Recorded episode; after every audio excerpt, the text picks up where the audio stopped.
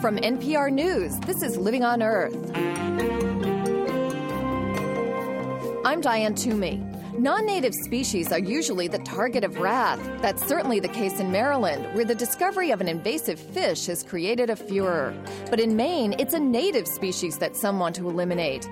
Also, cracking the code of nighttime bird calls, how to teach a fish to spit, and the story of how one grandmother took on the cause of abandoned, abused, and orphaned chimpanzees. As I placed a hand on the sliding metal door and peered into Pal's cage, I leaned in close. I promise you this, I whispered. Now off you go. He turned to look back at me, staring straight into my eyes. And maybe it was my imagination, but for just one magical second, I believe he was thanking me. Those stories and more this week on an all animal edition of Living on Earth, coming up right after this.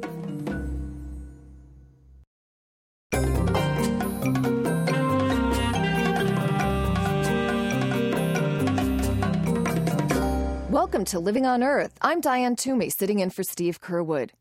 We marvel at them, eat them, hunt, study, and protect them. We cuddle them, talk to them, fear them, and learn from them. This week on Living on Earth, we're all about animals. And we begin with one especially unattractive creature. Chances are you already heard about it. It's the fish that's been discovered in a Maryland pond, the one that's created a media frenzy. The northern snakehead is an invasive species from China. It can grow more than three feet long and has a very big appetite. The snakehead has been called a monster and does have state officials worried that it's going to eat its way through the native fish in the pond. And since the snakehead can walk on land, well, sort of, officials are also concerned it's going to reach other bodies of water and wreak havoc on them. In Crofton, Maryland, Living on Earth's Anna Solomon Greenbaum talked with some of the characters in the snakehead escapade. It's not a particularly pretty pond, this no name, nine acre hole choked with weeds and stray bottles behind the Dunkin' Donuts and the bank. But this is where Joe Gillespie achieved a certain fame in recent weeks. He came to hunt for snakeheads with his son Mark and Mark's friend Jake. The fish had a price on its head a $100 gift certificate at a local sports store, and an urgent call for its catch by the state. They posted the pond with uh, wanted posters, you know, if you catch this fish, cut it, bleed it, do not let it go again, and uh, kill it. Joe got two surfboards, one for the boys and one for himself, and they paddled out onto the pond. At first, there was no sign of the snakehead, but then Joe noticed a mass of minnows. He went toward it. A head came up through the, the weed mass there, kind of coming up, and the weeds are just kind of dripping off it like this. I thought it was a big turtle, but this one was more like just like a big snake. Joe dropped his bait and hook into the water, but the snakehead went right for his two inch floating bobber. Joe jerked it free, then he herded the fish toward the boys so they could trap it. The snakehead was so big, Joe says, it made a wake. I tell my son Mark, I say, All right, you know, he's coming your way, he's coming your way. And he's like, Daddy, don't tell me. I don't want to see this fish, you know, I don't want to see him. And they both had their feet up now. Mark's friend Jake cast his bait. The snakehead bit, but then it broke free. Joe cast his bait. The fish bit again, but again the line went slack. Um, start to pick up the line, and all of a sudden, whoom, rod goes right down into the water again. Finally, Joe got the snakehead in his net. Soon he had it on his lap. He sat as still as he could, balancing on the surfboard with the fish, his rod, and all the fishing gear as the boys towed him in. The fish is um, chomping at the um, mesh on the net and has already broken through two of the little squares, and his head is starting to come out more and more.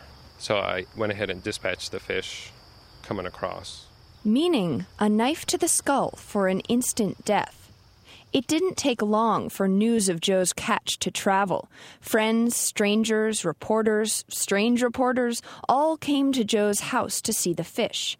Peter Jennings people called. National Geographic took pictures. Since then, police have found the culprit, a man who bought the fish as pets, then released them when they grew too big. Now they've discovered hundreds, perhaps thousands, of snakehead babies. Scientists are concerned some of these could escape the pond and wobble to a nearby stream, wiping out native fish and possibly delivering parasites or disease to the native ecosystem. They're talking about stunning the fish with electroshock, draining the pond, or possibly poisoning it.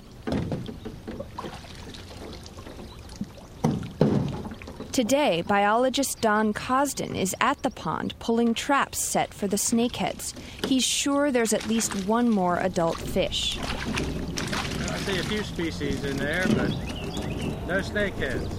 Looks like all bluegills. These bluegills are a good sign, biologists say.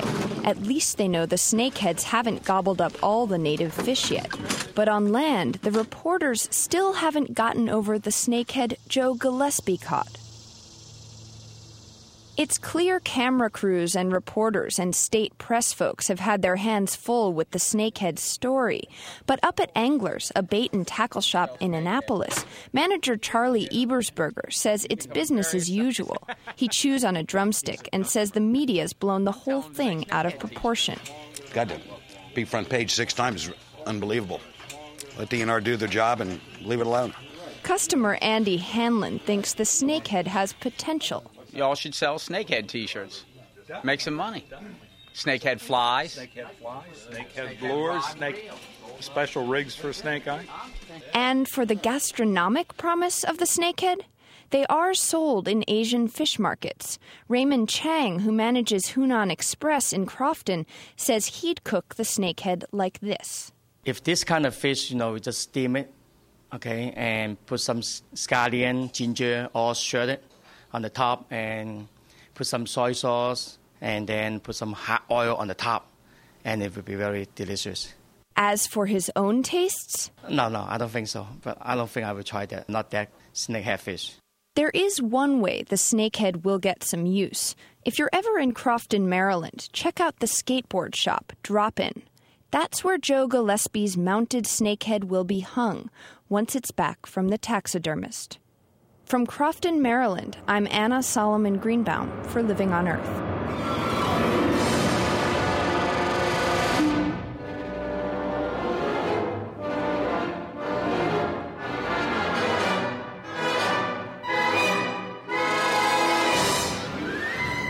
When it comes to advances in human medicine, we owe a lot to animals.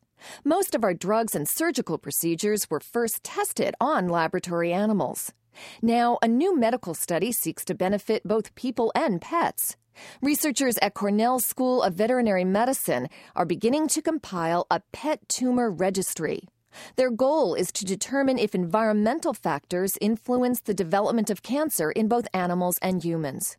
Researchers are focusing on two areas in New York State Tompkins County, where Cornell is located, and Nassau County on Long Island, where breast cancer rates have been of concern for a number of years. Cornell veterinary professor Rodney Page is heading up the study. Dr. Page, why look to cats and dogs for clues about the causes of human cancer? Uh, well, they are animals that uh, share our environment and, as such, are exposed to the same sorts of potential problems that we uh, are also exposed to. But in some cases, they're even more highly exposed because they don't wear protective clothing. They are not prone to drinking uh, bottled water and things like that. Although I know some dogs that do. My my cats get filtered water actually. yeah, so uh, but for the majority of pets, they're out there in the environment very intimately uh, rolling on the grass or drinking things that we'd rather not know about, or because they end up licking themselves to groom, they may be exposed at higher levels than humans actually are. And as such, they might actually be a little bit more influenced in regard to development of cancer. Also, pets are useful because they do not usually engage in real risky lifestyle behaviors such as uh, smoking and excessive eating or, or alcohol consumption. And that really can create some confounding problems when it comes to assessing what the true cause of cancer might be in human studies. Dogs and cats may not smoke, but still there are confounding factors in animal cancer. I mean, its owner may smoke, for instance, and there are other issues such as whether the cat goes outside or whether an animal has been spayed or neutered or or even what chemicals are used in the house. So, how will the study take those variables into account? Well, it is true that secondhand smoke has been shown to be an influence in the development of respiratory problems in dogs and cats. And those will be accounted for through survey evaluations of the owner's household. Uh, the other issues related to uh, movement of the pet indoors or outdoors, what type of environment they live in. Even, as you mentioned, the indoor potential for contamination or exposure to potential pollutants is strong. So those are all sorts of issues that uh, both species of animals have to uh, deal with, both humans and companion animals. What kind of environmental contaminants are you concerned about in this study? What could be the possible culprits? Well, the types of things that we're most often uh, looking at in terms of exposures that develop cancers are things like pesticides or insecticides, airborne pollutants. Sometimes uh, heavy metals are associated with increased risk of uh, cancer development. So there's a wide range of chemicals that some of them we are more clear about in terms of their potential cause of cancer, and some of them are, are not really known well or characterized well. But the list of suspects is quite long. Doctor, how will you be able to tell if this study is successful? Well, in the Long Island area, there are sections that are known to have an increased risk of breast cancer, for instance, or prostate cancer or lung cancer. And if we are able to show that in the same region, the incidence of comparable cancers in pets seems to be increased relative to other areas where we know that both species might have reduced cancer rates, I think it would go a long way to validate the concept that our pets can help us in in more ways than we think. The converse might be true. There may not be an environmental link, and this True. study may may confirm that as well. Yeah, you're absolutely right. It could be that although we suspect that the increase in breast cancer risk in people might be due to a particular environmental cause, proving that is very difficult. And it's hopeful that this will add some power in either direction to making those conclusions more strong. Dr. Rodney Page is a professor at Cornell's College of Veterinary Medicine and directs the comparative cancer program there. Doctor, thanks so much. Thank you. Coming up, Maine moves to banish a native fish. First, this environmental health note from Jessica Penny. Every cartoon fan knows downing a can of spinach gave Popeye superhuman strength. But you may not know that spinach might help the aging hero keep his wits. Researchers at the University of South Florida have found that spinach can help prevent declines in learning and memory in aging rats. The researchers wanted to see if a diet rich in antioxidants could protect a rat's brain late in life. So they took older rats and fed some of them food containing freeze dried spinach. Other rats got regular rat chow. The scientists then used a standard test to measure how well these old rats could learn new tricks. They rang a bell and then shot a puff of air at the rats. Eventually, the rats learned to anticipate the puff of air and blink their eyes when they hear the bell. Typically, rats have trouble learning to do this as they get older, but the rats that ate the spinach learned almost twice as quickly to shut their eyes compared to rats on the regular diet. The scientists think a diet rich in antioxidants might help prevent age related brain deterioration and help keep rats, and maybe humans, sharp in their golden years. That's this week's Health Note. I'm Jessica Penny. And you're listening to Living on Earth. Welcome back to Living on Earth. I'm Diane Toomey. Rats. They fought the dogs and killed the cats, and bit the babies in the cradles, and ate the cheeses out of the vats, and licked the soup from the cook's own ladles. That was the plight of a medieval German town described in Robert Browning's poem, The Pied Piper of Hamelin. To save the people from this terrible plague, a colorful stranger lured away all the rats by playing his flute. And the date Browning ascribes to this event? It's July 22nd, now known as Ratcatcher's Day. People and rats have always been locked in a battle for supremacy. The rodents are despised for destroying crops and carrying disease, most notably the bubonic plague. Rats can swim up to half a mile and tread water for three days. They can squeeze through holes as small as a quarter of an inch, and their reproductive rate is truly amazing. A single pair of rats can potentially produce thousands of heirs in a year. Domestic rats do have their staunch supporters, with owners describing them as intelligent, even affectionate. But cities continue to consider the rats pests. Rat catchers starve them, poison them, and shoot them. But so far, no method has had the 100% success rate of the Pied Piper and his captivating tune. For this week, that's the Living on Earth Almanac. Much of what goes on in the animal world remains a mystery to us, simply because some things are difficult to observe. For instance, many North American migratory birds are in serious decline, but scientists aren't sure why. And since a good portion of the journey they make to their summer breeding grounds is done at night, researchers don't often know what routes these birds take. But a new technique promises to answer that question. The Great Lakes Radio Consortium's Daniel Grossman reports little high warbler call right here. It's a warm spring evening on the South Texas coast. Ornithologist Bill Evans sits on a dock listening for birds. Gray-cheeked thrush. That was that high one? Yeah. Moorhen calling behind us on the ground. Oh no, sorry, that's blackneck stilt. Evans has been listening to and studying these night calls since he had an epiphany at a Minnesota campground in 1985. Then a recent college dropout and avid birder, Evans was adrift, unsure what to do with his life. I was getting back to a campsite about 2 in the morning and heard an incredible flight. Hundreds of birds were passing overhead in nocturnal migration, including what appeared to be about 100 black-billed cuckoos. If you go out and look for black-billed cuckoos during the day, you may only see two or three. And I'm thinking that, wow, if I had a tape recorder and could somehow document this on audio tape, I might have a pretty powerful conservation document. Bill Evans got a recorder and soon was making tapes of flight calls. But his recordings were of limited use because no one knew which birds made which sounds.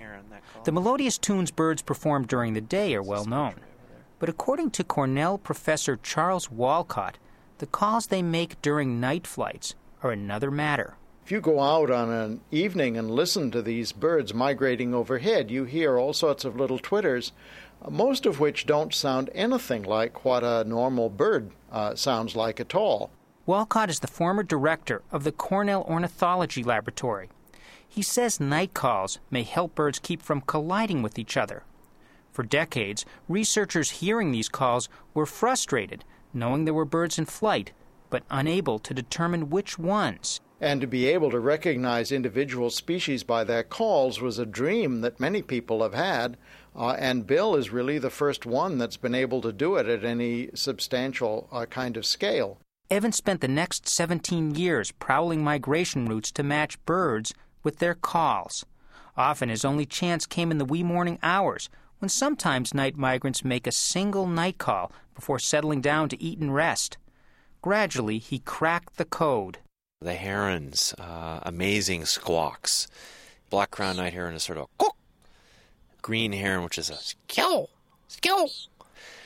Barn owl, it's a psh, except it's about 10 times louder than that. The dickcissel is actually a sparrow, and uh, it's got sort of a buzzy note that's more of a. The small, colorful dickcissel is why Bill Evans is here, just north of Brownsville, Texas he set up a network of 15 computerized monitoring stations that listen for dickcissels in flight. It's the first large scale effort to track birds using night calls. The network is stretched out along a line he believes these birds cross on their way between Venezuela and the U.S. plains. Each station has a roof mounted microphone connected to a computer. Most of them are at high schools. Their large, flat roofs and spacious grounds reduce traffic noise and they're generally in a science class. And while Evans does stay up late to listen for pleasure, it's these computers that are actually doing the work. Each day he collects the past night's results in a marathon drive, station by station. Yeah, come on over, guys. My name's Bill. This is Dan. Bill is Dan. What's your first name? Tate. Tate? Some curious students pay Evans a visit at La Feria High School. So anyway, the sound comes down this audio cable into this computer, and uh, we're just checking the data from last night. The computer has a program that distinguishes the call of the dickcissel from other bird calls and extraneous noise. The machine records the call and saves a picture or spectrogram of it. Evans is here to check for problems and to collect data. First, he winnows out false positives, sounds that trick the computer, by inspecting the spectrograms. I'm going to set up one folder to put in the dickcissel calls, and the other I'm going to put in the noise, the false detections. So now I've just classified the detections from last night, and I can go to the folder. We had 28 here that we classified as dickcissels. His job here over, the researcher says he has to run. Each of the 15 stations in his network needs a checkup because this weekend might be the climax of the dickcissel migration, bringing a huge flight of birds. And this weekend, we think there's thousands of them just in uh, northeast Mexico. They're going to take off and fly over the valley. Because last year, on one night, on April 28th, we had over 3,000 detected at McAllen High School. In one night. In the end, the big flock didn't appear until the following week. Though the arrival was delayed by several days compared to the previous year, Evans now has proof that by monitoring night calls, he can predict the timing and migration route of an individual bird species. It's really an extraordinary accomplishment. Cornell professor Charles Walcott says the migration information Evans is discovering can't be collected any other way. It's all the more extraordinary because Bill Evans, who once worked for Walcott, has neither a college nor any other degree. And this is very useful and very interesting information, and it gives you a sense of where the migratory paths uh, for each species of birds might be. It's detailed information like this that conservation specialists need to design plans to protect the most threatened species. In the future, Evans hopes several large scale computer networks of the sort he's testing in Texas will monitor many species throughout the United States. He hopes the listening post could help solve the mystery of why so many North American species are in decline.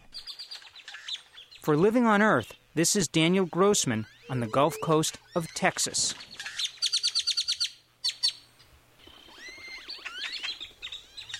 Sometimes animals are at the center of human squabbles. That's the case in Maine, where the state legislature, local fishing guides, and not one, but two federal governments are arguing over the fate of a herring. Alewives are a type of river herring native to Maine. Several years ago, the state legislature there voted to block these fish from their spawning grounds. As a result, alewife numbers plummeted. So, why destroy a native species? Why, to protect a non native one, of course. Maine Public Radio's Naomi Shalit explains. Uh, seven dollars. Wait a minute. Seven eighty-five. Had to throw the tax in. This is the Pine Tree Store in Grand Lake Stream, a tiny town tucked into the dark green woods of rural eastern Maine. Activity this morning, huh? Every morning during fishing season, the area's fishing guides show up here to buy flies and insect repellent and whatever else they need for a day on the water. This is serious fishing country. Anglers from all over the world come to try their luck in the region's numerous lakes. Dave Irving's been guiding here since 1971. There's so much diversity. You can fish, you know, um, lake trout, you can fish brook trout, landlocked salmon, oh, you can fish a different lake every day of the month. If you had 30 days to fish, you could go to a different place every day. And in the pecking order held dear by fishermen, there's one fish that's revered above all others. It isn't even native to the local waters, but was introduced to this lake system in the 19th century. And it's one that this economically depressed county needs. Guide Louis Cataldo. This whole area depends on the bass, and we've built our businesses around the bass. So anything that threatens those bass is taken very seriously, including a small silvery fish called an alewife. More than 15 years ago, the lucrative bass fishery in a lake further up the watershed crashed, simply disappeared. And local fishing guides there blamed alewives, who they said either ate the bass or outcompeted them. And while there's been scant scientific evidence to support that contention, a rural legend was born. The locals call alewives piranhas, guide Bill Gillespie. These fish are voracious eaters. Uh, not only do they eat small fish, but everything in between. They, they gobble up everything. So, a number of years ago, the region's fishing guides, afraid that alewives would decimate their bass, convinced the Maine legislature to prevent migrating alewives from reaching their upriver spawning grounds by blocking existing fish ladders. This at a time when the alewives were finally bouncing back from years of pollution and habitat destruction. Alewife numbers plummeted. The population went from 2.5 million fish to a mere 900. And the area's fishing guides were unapologetic. They had no problem sacrificing a native fish that only provides forage for wildlife. Again, fishing guide Bill Gillespie. The bass is a is a sport fish where uh, people can make a living fishing for them, whereas alewife is, in most part, a junk fish. It's more of a forage fish that comes up here just to breed and go back to the ocean and eat everything in between. Enter the Canadians. The St. Croix River forms an international boundary between Canada and Maine, and the Canadian government has taken a dim view of Maine's actions to block the fish they call Gaspereau. Alewife migration was once an extraordinary scene, the river boiling with hundreds of thousands of fish fighting their way upstream. But since the barriers went up, that kind of spectacle is long gone on the St. Croix. The Canadians say Maine's unilateral action threatens the St. Croix River system, so the Canadians have decided to truck the fish upriver. For the second year in a row, Canadian officials are capturing what alewives they can at a downriver gathering place for the fish. The fish are moved by net to a water filled tank on this truck. Then they're driven to spawning grounds above one of the blocked fish ladders, where they're emptied out.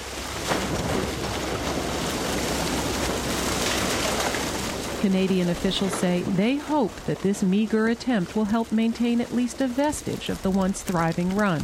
Larry Marshall is with Canada's Department of Fisheries and Oceans. The fact that we only have a thousand, which is 20% of last year, is uh, very disappointing and really doesn't give us very much wiggle room in trying to maintain the population but certainly to have any numbers like we had um, five, six, seven years ago when we had the area between even Woodland and Grand Falls supporting something in the neighborhood of maybe 200,000 fish, it will take a while to rebuild that population.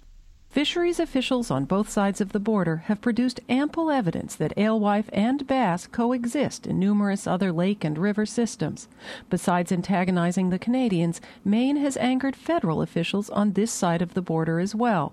The U.S. Fish and Wildlife Service provided money to build the fish ladders that are now blocked to alewives, and the agency says they want those alewives to pass up the river.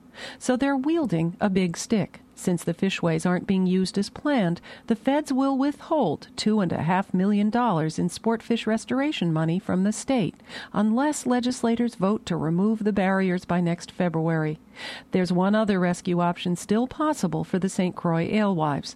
That's the International Joint Commission, created by the U.S. and Canada to resolve disputes along border waters. But so far, the Commission has taken a wait and see attitude. So for now, the only way the alewives, fish that once crowded the St. Croix River by the millions, will survive is by being loaded into a water filled tank and trucked around the state of Maine's barriers. For Living on Earth, I'm Naomi Shalit on the St. Croix River in New Brunswick, Canada. And you're listening to NPR's Living on Earth. It seems that officials at the Blue Reef Aquarium in Portsmouth, England, have a little problem. Their archer fish aren't spitting. Spitting is the way these natives of the Amazon hunt for insects.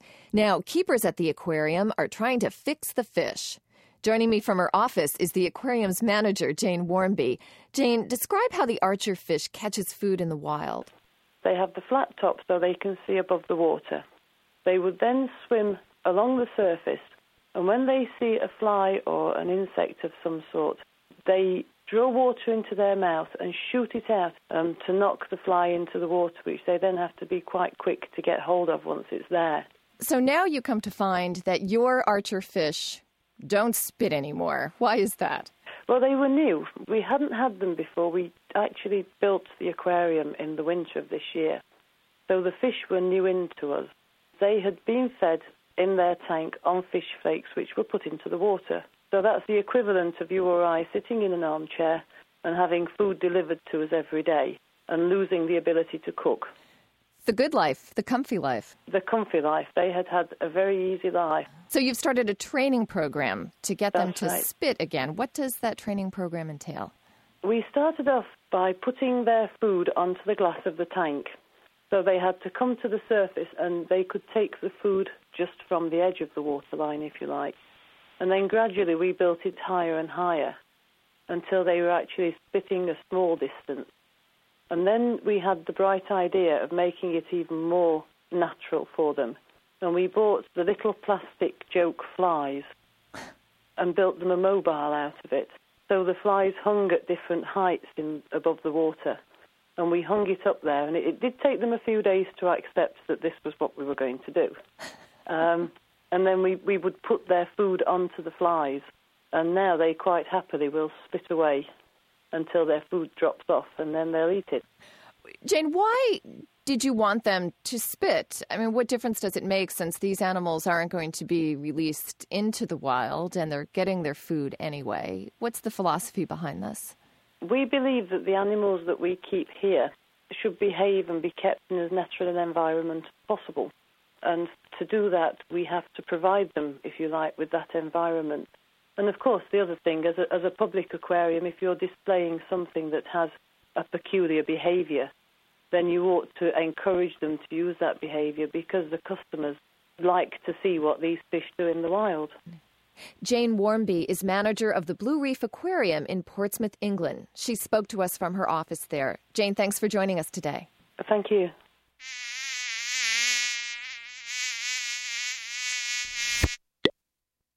Just ahead, in Zambia, orphaned and abused chimpanzees find refuge in the arms of a 70 year old grandmother.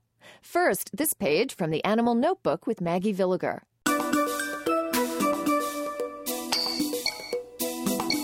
Having a home infested with pests isn't fun for anyone, including dusky footed wood rats.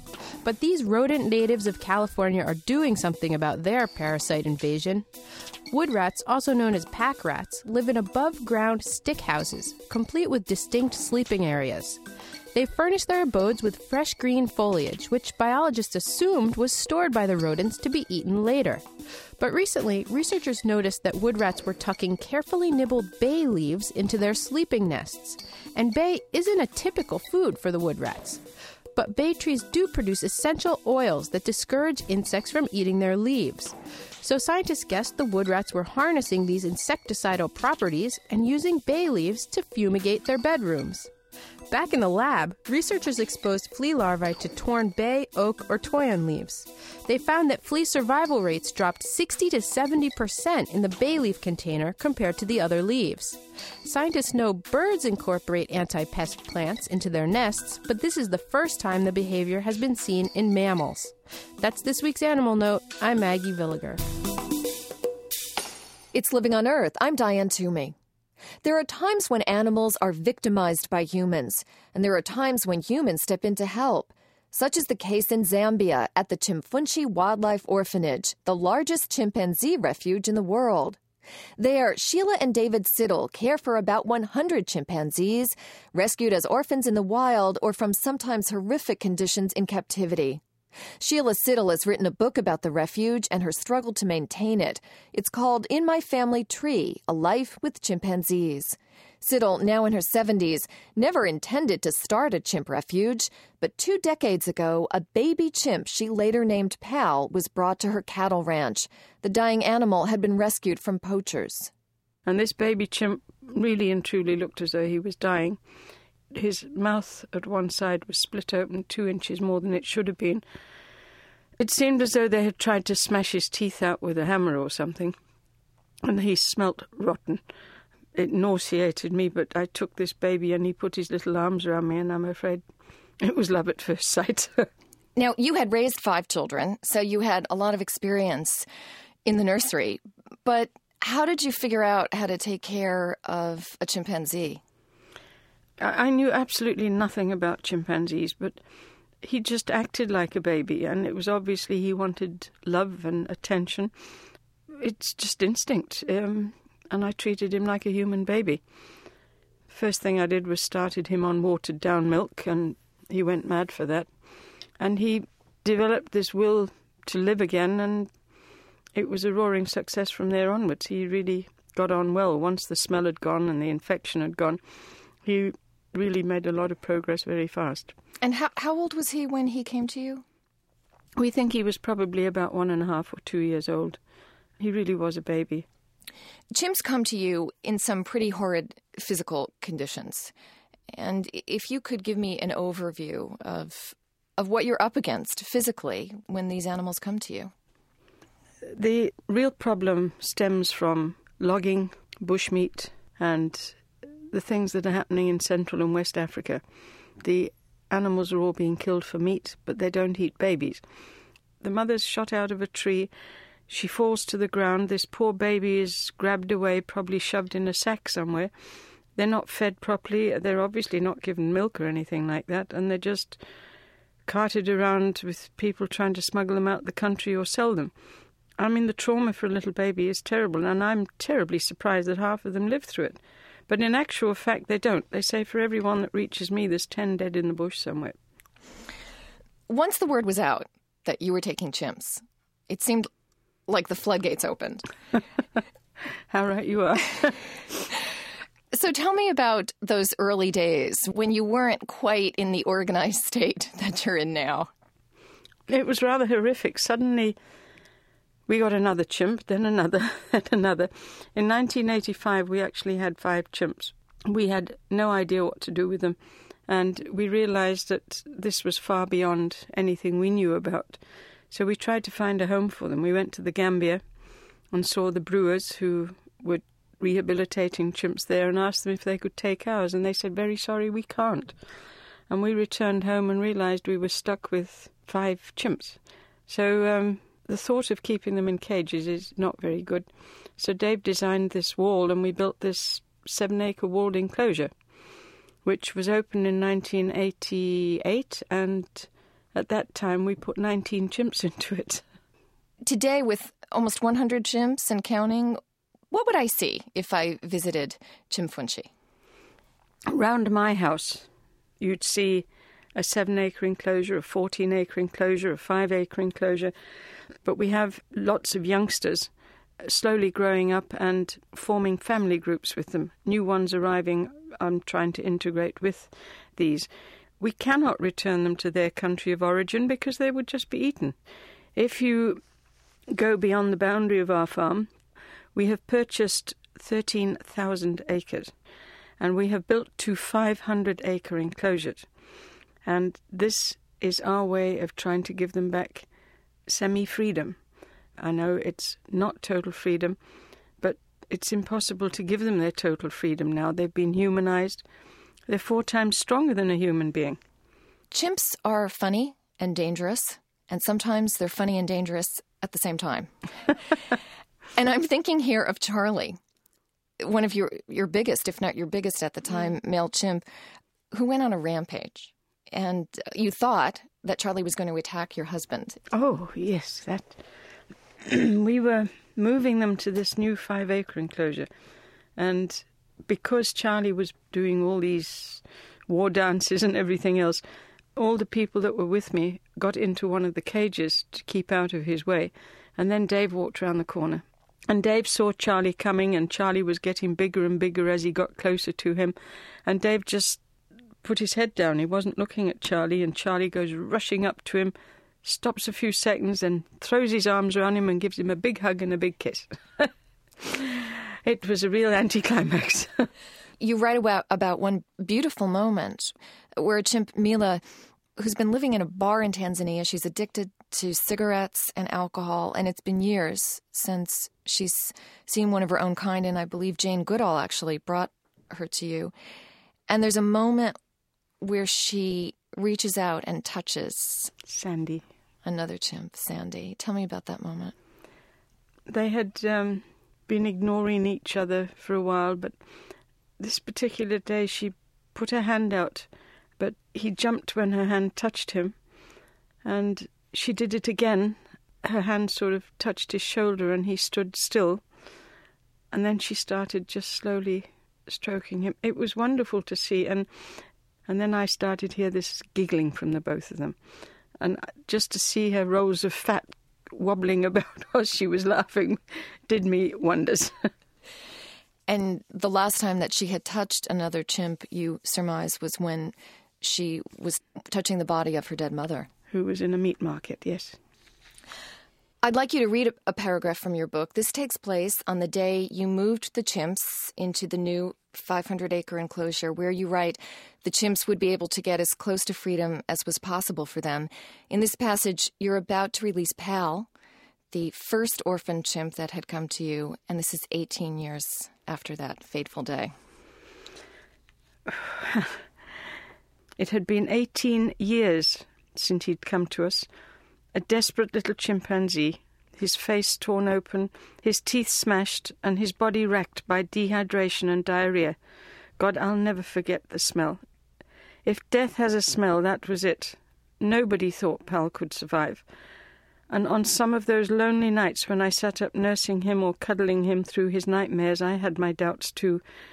Yet there he was, big and robust, with only those scars and that droopy lower lip to remind us of how sad he'd once looked. My heart was in my throat. I can feel it there now. As I placed a hand on the sliding metal door and peered into Pal's cage, I leaned in close. I promise you this, I whispered. Now off you go. And with that, I pulled open the door and gave Pal his freedom. He stepped through the opening onto the sandy earth followed very closely by Toba and Spencer, who immediately puffed themselves up to enormous sizes and began to display, waving sticks and stashing about as the crowd clapped and cheered.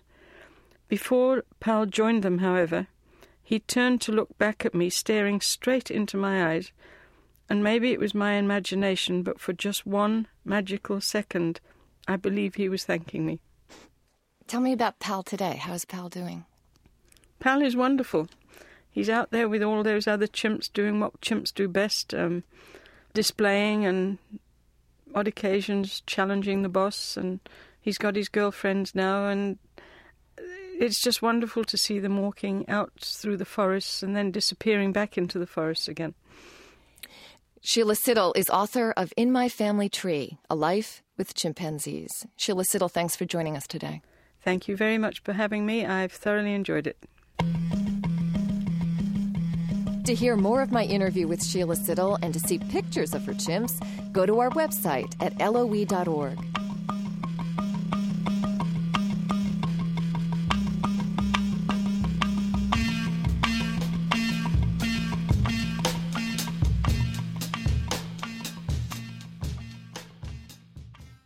Nature documentaries have made heroes out of those determined folk who risk all to study the likes of crocodiles, bears, and elephants.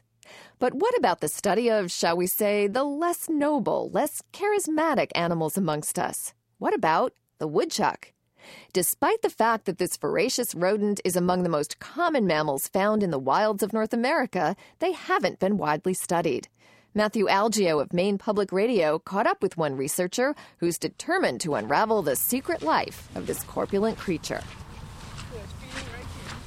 It's early on a warm, muggy morning. The air is heavy with fog, and Chris Maher is on the prowl for woodchucks. Oop, there she is. I think it's probably BJ.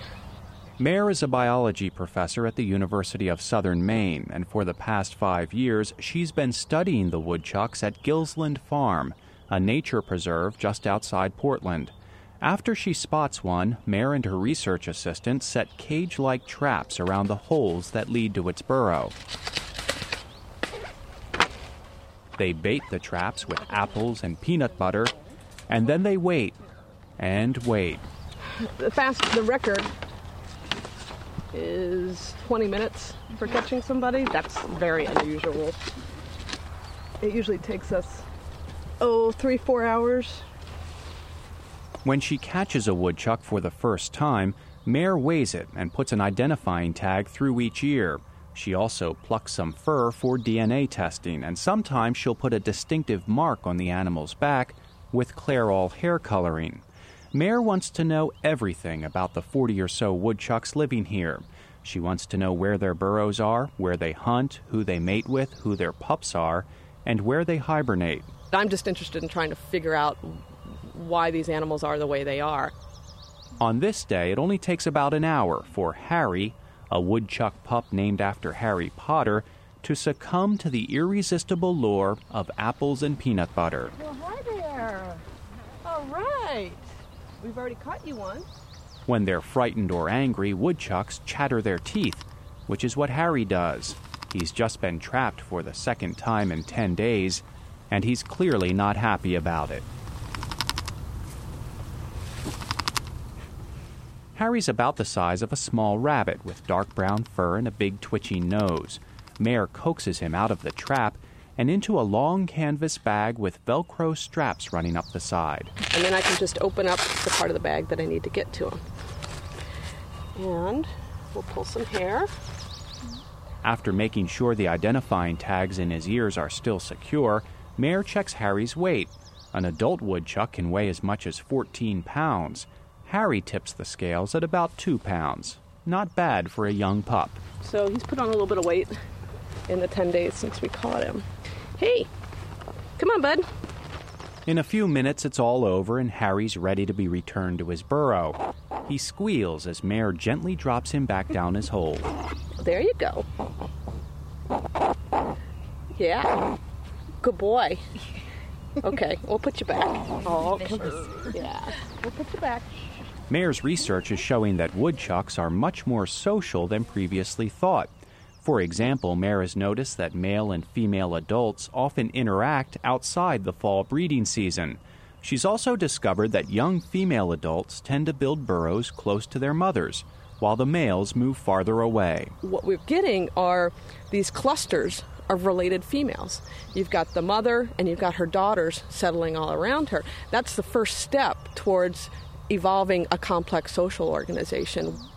Eventually, Maher hopes to find out whether woodchucks, like their cousins the beavers, are monogamous. Of course, as a woodchuck researcher, there is one question that Maher gets asked a lot How much wood would a woodchuck chuck if a woodchuck could chuck wood? It's a question to which she has a quick reply. It costs a dollar to find out the answer, so that's how, yeah, a little bit of extra funding for my research. Do you know the answer? yeah, uh, woodchuck would chuck all the wood he could chuck if a woodchuck could chuck wood. Maher hopes her research will eventually lead to a better understanding of the evolution of social behavior, not only in woodchucks, but in all mammals, including humans. For Living on Earth, I'm Matthew Algeo in Portland, Maine.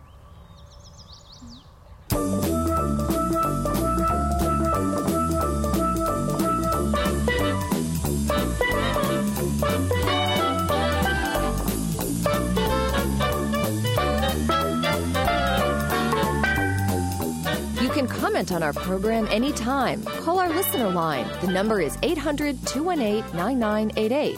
That's 800 218 9988. Or visit our website at www.loe.org. And while you're there, please take our survey. We're trying to find out how Living on Earth can help you best use our website. So please go to www.loe.org and tell us what you think. And thanks to everyone who's already responded.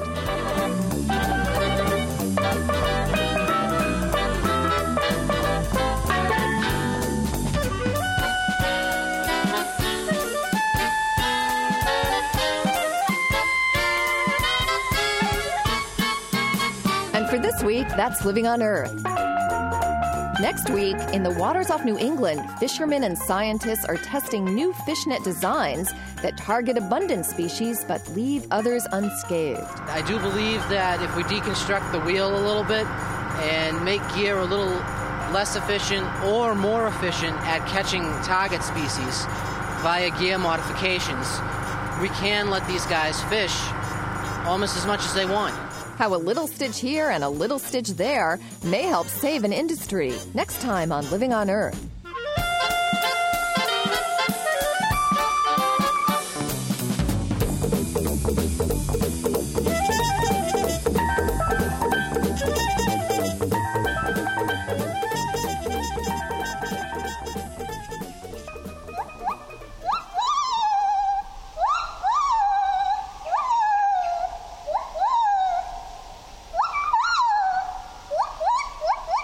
As we end our look at some of the creatures who share our planet, we'll let the animals have the final word.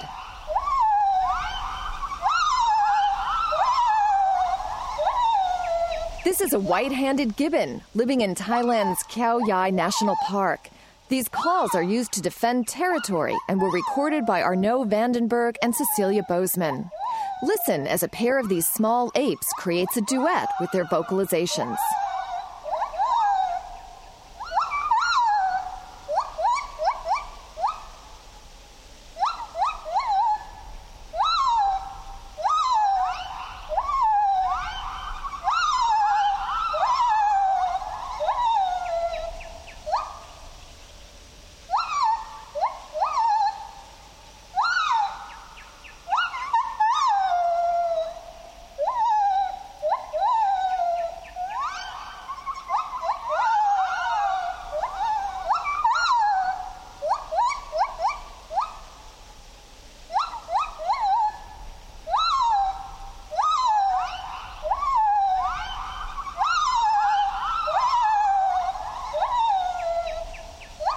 Living on Earth is produced by the World Media Foundation in cooperation with Harvard University. You can find us at www.loe.org. Our staff includes Cynthia Graber, Jennifer Chu, Al Avery, and Chris Engels, along with Julie O'Neill, Peter Shaw, Susan Shepard, and Carly Ferguson. Special thanks to Ernie Silver. We had help this week from Jamie McAvoy, Max Morange, and Emma Owada Kunda. Allison Dean composed our themes. Environmental sound art courtesy of EarthEar. Our technical director is Dennis Foley. Ingrid Lobet heads our Western Bureau.